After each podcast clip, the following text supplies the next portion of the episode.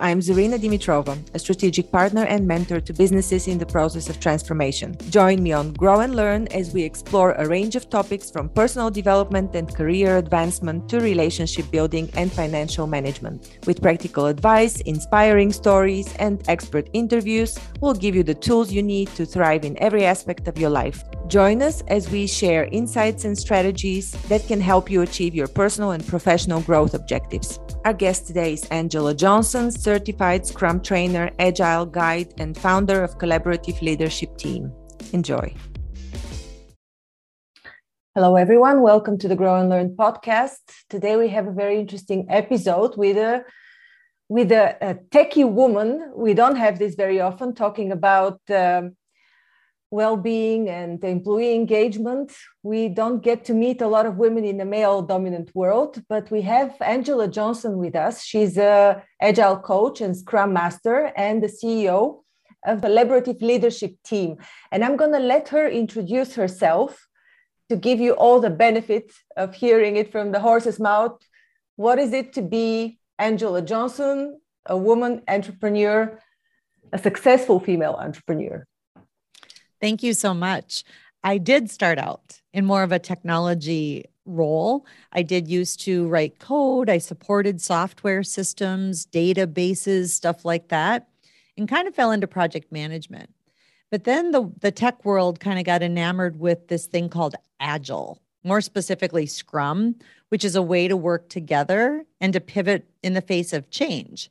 And so I kind of fell in love with that way of working and found that in marketing my services as a coach and as a trainer, a lot of companies were making money off of me, making money off of my services, and they weren't really adding any value to the process. So I thought, I could do this better. I could do this for myself. So 13 years ago, I founded Collaborative Leadership Team and started attracting like minded individuals to my own team. And we've just grown and had a lot of fun practicing the very values and principles that we teach. And just before the pandemic hit, we added to our services business. We opened our own training and event center in Minneapolis, Minnesota, in the United States.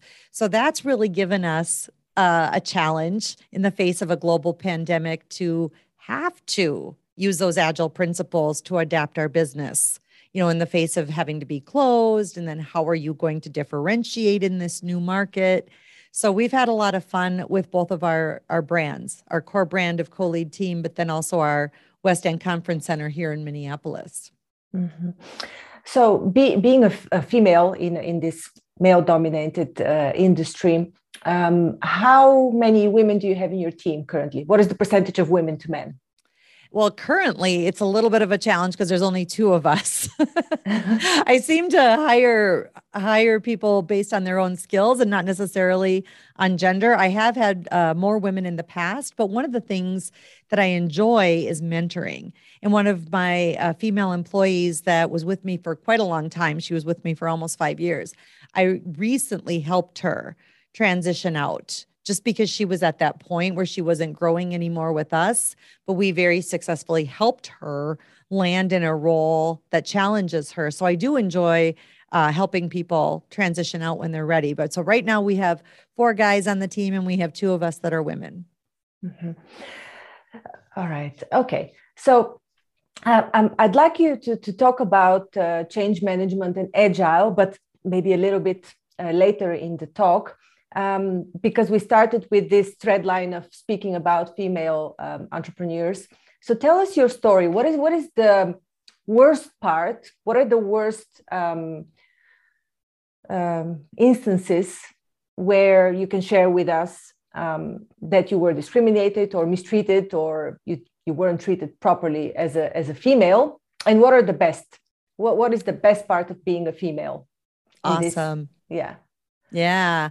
Uh, the, the, the assumptions I think people make about you when you are a, a female and the agile and scrum stuff that we teach isn't formal. You know, we always say it's professional, but that doesn't mean formal. And so just because we're part of a team and we like to have fun and I I think I come across as younger even though I'm not, you know, don't let the way I act fool you when we wanted to open our own center, I had the toughest time. There was a center that we used to use that um, had sold to new ownership and it wasn't going very well. It was really um, poor quality and the furniture was dodgy and outdated. So it started to reflect on my brand. I didn't want to hold my events there. And lo and behold, the people who bought that business couldn't make their rent. They were they were in in danger of going out of business and it was two brothers, it was two men who owned that business. And so I approached the landlord and asked to take over the lease because they were marketing it. You could publicly go see, you know, that they were trying to get a new tenant. And ah, the way he treated me, wouldn't return my calls, you know, dodging showings. I I remember one day I said to this man, I have never had so much trouble trying to hand someone a check in my life. Mm-hmm. You know, just not even taking me seriously, almost like you silly little girl playing business. So the woman on my team that I was talking about earlier walked right across the street to the build to one of the competitors to a different building and here was this wonderful space that was 8000 square feet and it was just one big slab so we could imagine our own space we could create it from scratch i talked to the leasing agent and i said what what do you need to get this done today like what what what do i need to do to hold this space. He's like, yeah, get yeah. me a check and this is done. And the rest is history. Mm-hmm. And I will tell you um, a little piece of satisfaction from that story is the, the the man I'm talking about, the leasing agent who didn't treat me very well, was in this building after we had opened and after we were back open to the public, you know, after the pandemic nonsense. And uh, he stopped in and he was like, Oh, I I, I just had to stop in because this this became a reality. Oh, yes, it did, my friend. yes, it did. so a little little satisfaction there. yeah. And, and so is that the worst or the best story? that one is the best. the best outcome of the worst story. Okay. the, the best outcome for the worst story.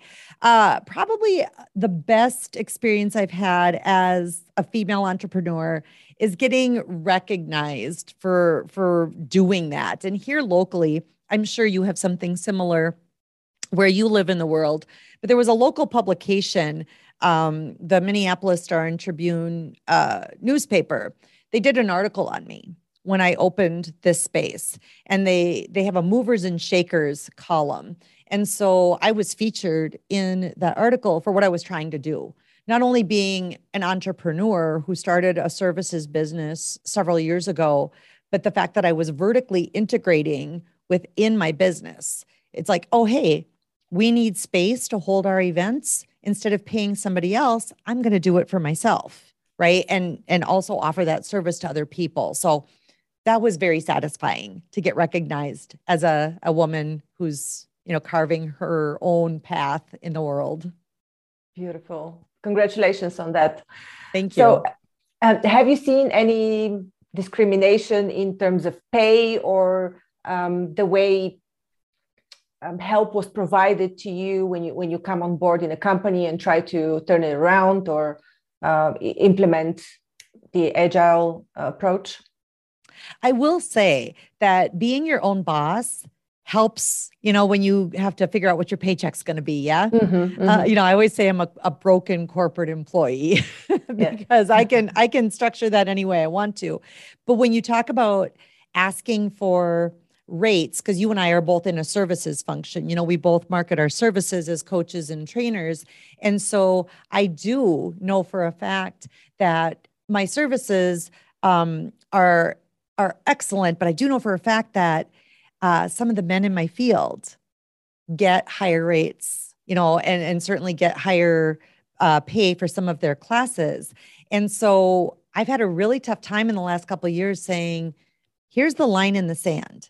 You know, I could negotiate on price because people try to push back and then they try to get me to drop my price. And I feel like sometimes they do play on my emotions a little bit as mm-hmm. as a female. Whereas um, one of the men on my team, I've noticed that even though he's less experienced, he will give a higher rate, he'll quote a higher rate, and people won't bat an eye and they'll pay it. So I'm I have learned to use that to my advantage to kind of market him as the salesperson, if you will. And then I take myself out of that equation. If I feel like I'm dealing with somebody who doesn't discriminate against or you know give a gender bias then i won't necessarily pull a teammate into the mix mm-hmm. but i have found that i have had to do that even in this day and age when we hopefully we're over those things but no sometimes they linger on yeah okay well tell us a bit about agile and, and what exactly is the approach that you're implementing what kind of projects you're working on it's a very large scope i guess it's not only um, it agile right. but what is it that you're doing exactly yeah, so agile is kind of a umbrella term that could mean a number of different frameworks. Scrum is the popular one, and if you're familiar at all with the game of rugby or maybe you've even heard of rugby and you see the the formation, the huddle, they call it a scrummage where the team gets together and tries to get the ball moving in the same direction. That's the metaphor that Scrum is based on. So if we think about individual contributions or people all off doing their own thing, a company may not necessarily meet their goals and objectives if its employees are pulling in different directions. But when we band together and we're all focused on the same goal, now we're more likely to meet those goals and objectives. So Scrum is one of the more popular agile choices, definitely popular in IT, like you noted. But we also have a lot of companies that have nothing to do with IT. I've enjoyed working with a lot of manufacturing clients or clients who make um, hearing devices. And I don't necessarily mean hearing aids, but like this stuff, right? Headphones, Headphones. or like mm-hmm. AirPods and, and earbuds and things like that we even have um, some construction clients trying to work in a more agile way so that they can deliver value more readily to their customers. Mm-hmm. All right. So, um, how connected is the agile approach or agile transformation to corporate culture? Is there a way you integrate corporate culture in your work? Yes, it's everything. It's everything. You know, we like to say that the culture follows the structure. You know, it's kind of like the weather. Culture is an effect. The weather is an effect. If we said, oh, we want to change the weather today, haha, wouldn't that be nice? We'd have to change the underlying structure. We'd have to change cloud formations. We'd have to change temperatures. Well, if a company wants to change their culture, they have to look at the underlying structure.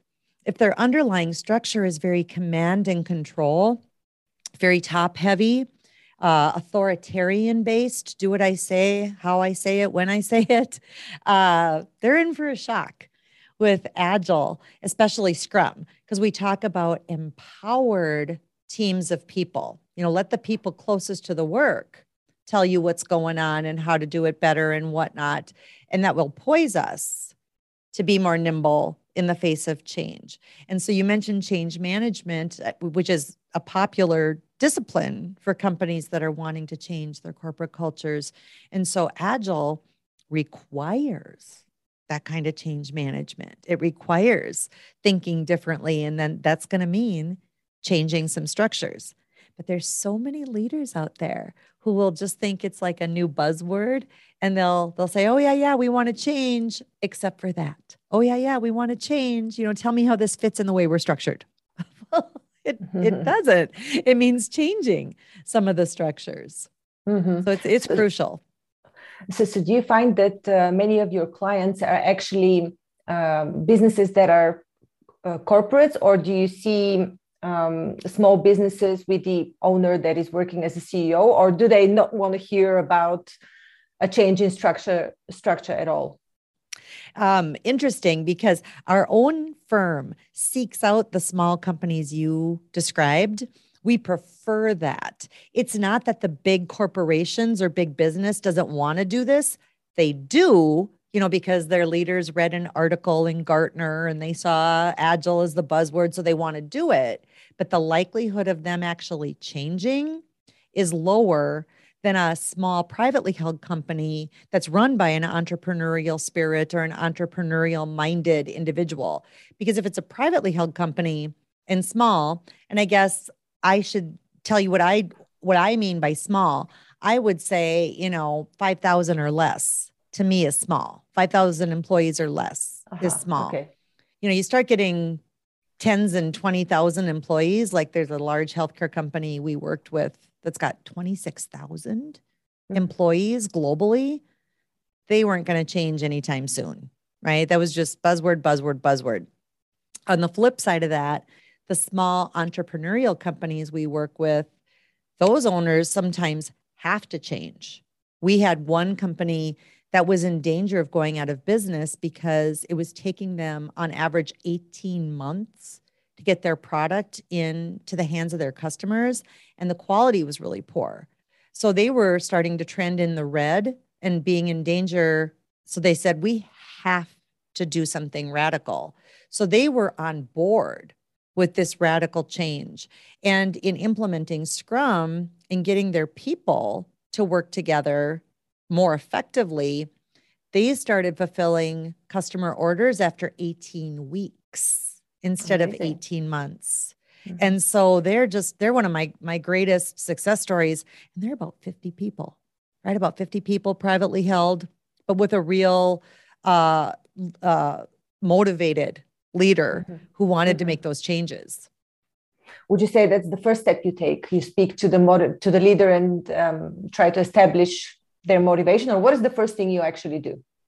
We do like to talk to the leader and we might be a little different than other organizations. Other organizations might just you know we're both in services industries and so it's hard sometimes when you know a request comes in and we want to say yes to everything that comes in the door sometimes but the opportunity cost that that can you know bring can hurt your business because now if we're busy helping somebody that doesn't really want to change or has no business you know, ever intention to change in their business, it prevents us from being available for those opportunities where we can make real change. So we ask to have a conversation with the leader who says they want this change because that's very revealing. That tells us a lot about their motivations or their intentions if they ever plan on doing this or not.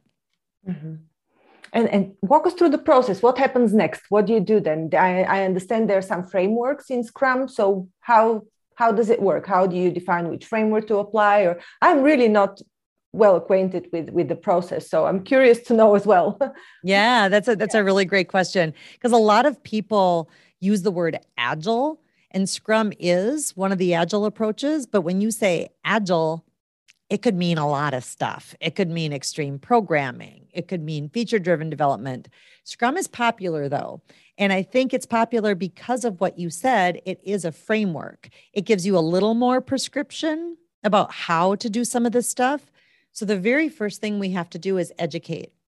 I like to start by educating the leaders because I will always err on the side of letting that leader save face. I am a leader of a small company. So I want to know what kind of change does this involve? What are the pros? What are the cons before we start en- engaging with their people? Because people will sometimes look like they're resisting change when the reality is they're just confused. They just don't know what the change means to them. So, a more effective approach is educating the leaders so that they can confidently say to their teams of people, we're going to try this new framework. Here's what it means to you. You know, this is the way your job used to look. Here's the way it's going to look now. Because if I just go to train the people doing the work, they're going to ask me, well, what does this mean for my job? What does this mean? I don't know. I'm not your boss. You know, so we really have to equip those leaders to be prepared with that messaging. And then we educate the people and start making those changes. So it has to start twofold with education at the top, right, with the leadership, and then also with the people who are going to execute this. And then we start talking about putting the framework in place. Mm-hmm. Well, how, how is this actually different from any other type of change management um, initiative? How, how is Scrum different? I, I know that it takes on the grassroots. This is as much as I know about the framework, but uh, the agile framework. Mm-hmm. Um, but how long lasting can you say this change is comparatively to other changes that can be implemented in a company? And, and right. do you see long lasting results? You can see long lasting results if people are committed to doing it because it's not something you do in addition to work. It's a different way to do work. And so once people can sustain this new way of working for themselves, it just becomes second nature. But, you know, with any change management initiative or any way of working, I think it comes down to the will of the leader. Hmm. And I, I see more so with those big corporations that maybe are even publicly traded, you know, they may have shareholders or a board. You see some high turnover in the C suite. You know, you mm-hmm. see the CEOs, the operating officers, and so on turn over. And it seems like whatever leader then is appointed brings their own toolkit or their flavor of the day, you know, way of working, which can put the employees through a, quite a lot of change, right? They get kind of mm. whipsawed mm. with, oh, here's another, here's another fad, here's another flash in the pan. Yet if I look at our team's more successful clients, they are privately held, they are small, 5,000 people or less.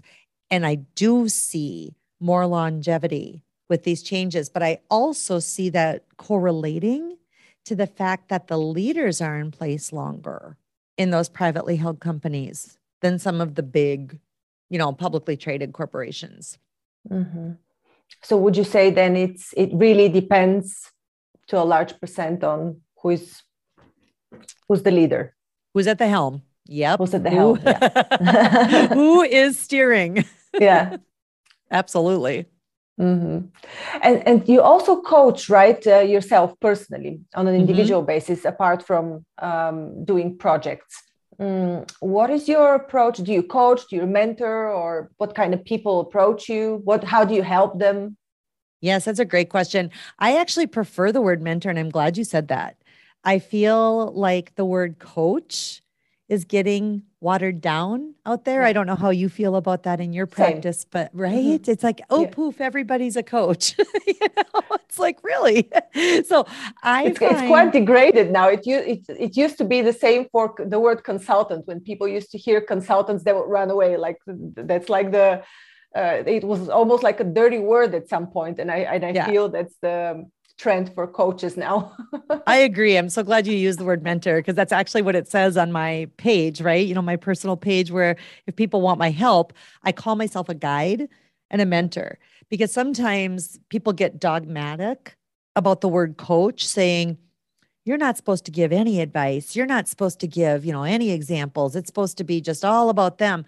Well, I got to tell you, people are new to some of these ways of working they will struggle and they want to hear from us as people who have experience or who have made these changes. And so they do want to use you as a sounding board or to bounce some things off of. Hey, tell me some examples or tell me about a time when you had somebody in my shoes or somebody, you know, in a similar situation.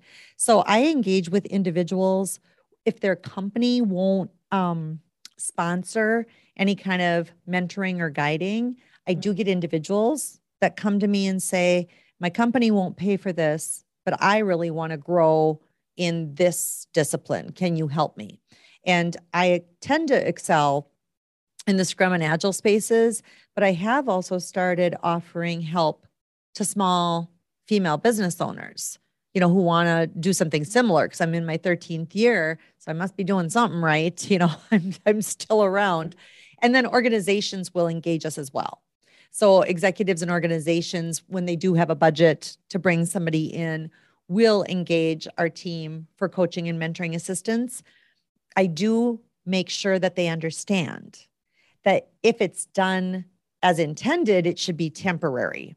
Because if Scrum or if Agile or any different way of working is their goal, you shouldn't have to hire somebody from the outside indefinitely Right. That that seems odd, right? It's like, oh, yeah, hmm. let's add more people and call it efficient. What? Um, so that I'm very clear with them that we're going to talk about what their goals and objectives are. And then as we start working together, if things are going well, my services should taper off. They should at some point no longer be needed if we're both doing our our jobs as intended. Mm-hmm. Because they should be able to sustain the new changes for themselves. So I do get engaged individually uh, in the unfortunate event when companies won't invest in their employees. And then, of course, we do engage with corporations or companies directly too. Yeah. What would you say is your biggest learning that you can impart on our audience regarding female entrepreneurship eh, based on your experience? What have you learned that is that you find most precious? I would say be fearless, right? It's you're going to get knocked down. We all we all do, but get back up, right? Persevere because you just wind up making your your critics and the the people who are negative you just wind up making them right if you quit. Don't don't give them that luxury. Be fearless, keep learning, get back up and keep going. Beautiful. Thank you so much, Angela. How can people reach you and what is um, on offer at the moment in the so, leadership? yeah, in the yeah collaborative leadership team. it is a mouthful, isn't it? It's like, yeah. oh, in hindsight, why did I use so many words to, to describe my company? But we are just at collaborativeleadershipteam.com. Thankfully, if you abbreviate it, if you do co lead team, we still pop up, right? So if you just still come out to coleadteam.com or collaborativeleadershipteam.com, click on our About Us page and you'll find our coaching offers. But I'm happy to have a complimentary conversation with anybody that listens to this that wants to reach out. Wonderful. Thank you so much for sharing your experience. And everyone go to coleadteam.com. yes. Thank you I'll so much. I'll put the link below. I'll put the link below as well. Thank awesome. you so much, Angela, for sharing Thanks. your experience. Thank you for listening to Grow and Learn. We hope that you found our podcast informative, engaging, and inspiring. Our mission is to help you keep growing and learning, and we hope that our conversations and insights have provided you with practical advice and useful perspectives. If you're looking for personalized support and guidance to help you achieve your personal or professional growth objectives, I offer a range of services to help. As a trusted management partner and mentor, I work with businesses in the process of transformation, looking for new streams of business as well as M&A. With an extensive professional network of experts and mentors, I can bring on board the right person or team based on the specific needs of the company I'm working with. To learn more about the services I offer and how I can help you achieve your goals, visit my website at growandlearn.org. You can also reach out to me via email or social media. I'd love to hear from you. And if you enjoyed this episode of Grow and Learn, please subscribe to our podcast and leave us a review. Your feedback is important to us and it helps us to continue to create content that is relevant and valuable to our listeners. Thanks again for listening, and we look forward to sharing more insights and perspectives with you in the future.